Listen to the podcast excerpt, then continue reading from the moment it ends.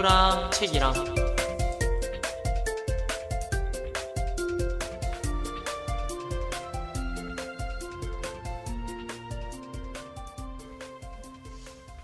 안녕하세요. 태호랑 책이랑의 최태호입니다. 제가 지금까지 저의 꿈에 대해서 언급한 적은 없었는데요.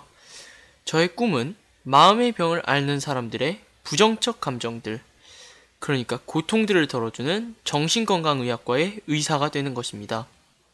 오늘은 제게 저의 지금 이 꿈, 정신건강의학과의 의사라는 새로운 길을 알려준 책, 청소년을 위한 정신의학 에세이라는 책에 대해 소개드리겠습니다. 이 책은 2012년에 해냄이라는 출판사에서 출판된 정신건강의학과 전문의 하지연 저자의 책입니다. 작가의 말에 따르면 청소년들에게 그들이 가질 법한 정신병리에 대한 궁금증과 호기심을 해결해 주기 위해 이 책을 집필했다고 하는군요. 우선 이 책의 1장 인간의 정신을 어떻게 들여다볼까? 에서는 정신의학에서 정의하는 건강함과 함께 심리학적, 정신분석학적으로 정신의학에 대해 설명하였고, 이렇게 정신의학의 심리적인, 심리학적인 면들을 서술한 후 제2장, 우리 뇌는 무슨 일을 할까?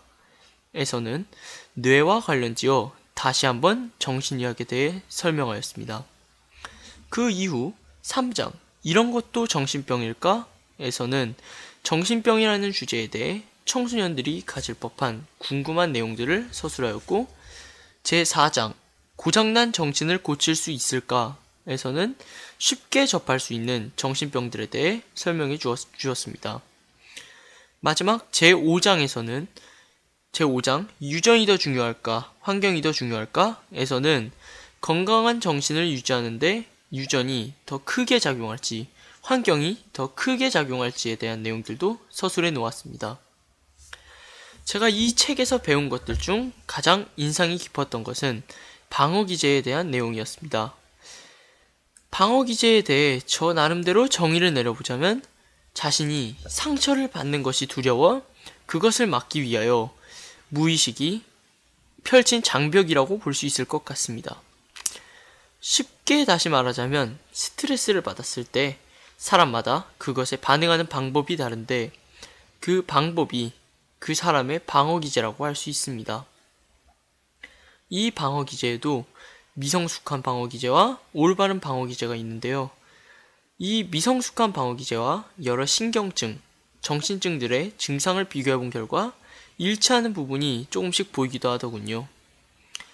저는 여러 신경증, 정신증들이 투약 처방이라는 조치 말고도 미성숙한 방어 기제를 올바르게 만드는 것, 그걸 위해 환자들에 대해 지속적인 관심을 가지며 상담 등을 통해 잘못된 사고의 방향을 올바르게 잡아주기만 하는 것만으로도 치료에 꽤 진전이 있을 것이라고 생각합니다.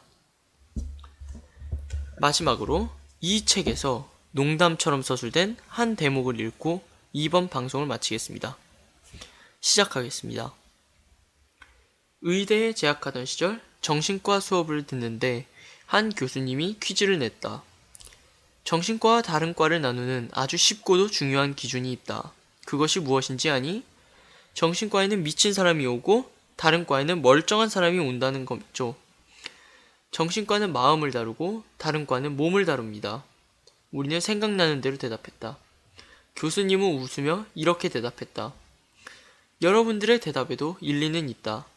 그러나 내가 생각할 때 가장 분명한 차이는 일반 병원을 찾는 환자들은 살려주세요 라고 도움을 청하러 오지만 정신과를 찾는 환자는 죽고 싶다 하며 찾아온다는 것이다.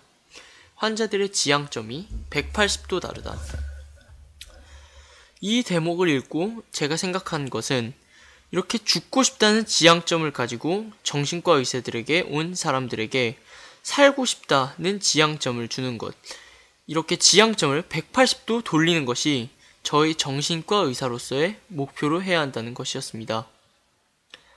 이 책들을 전국에 정신의학에 관심이 있는 모든 청소년분들께 바치며 이번 방송을 마치겠습니다. 다음 방송 때 다시 뵙겠습니다. 감사합니다.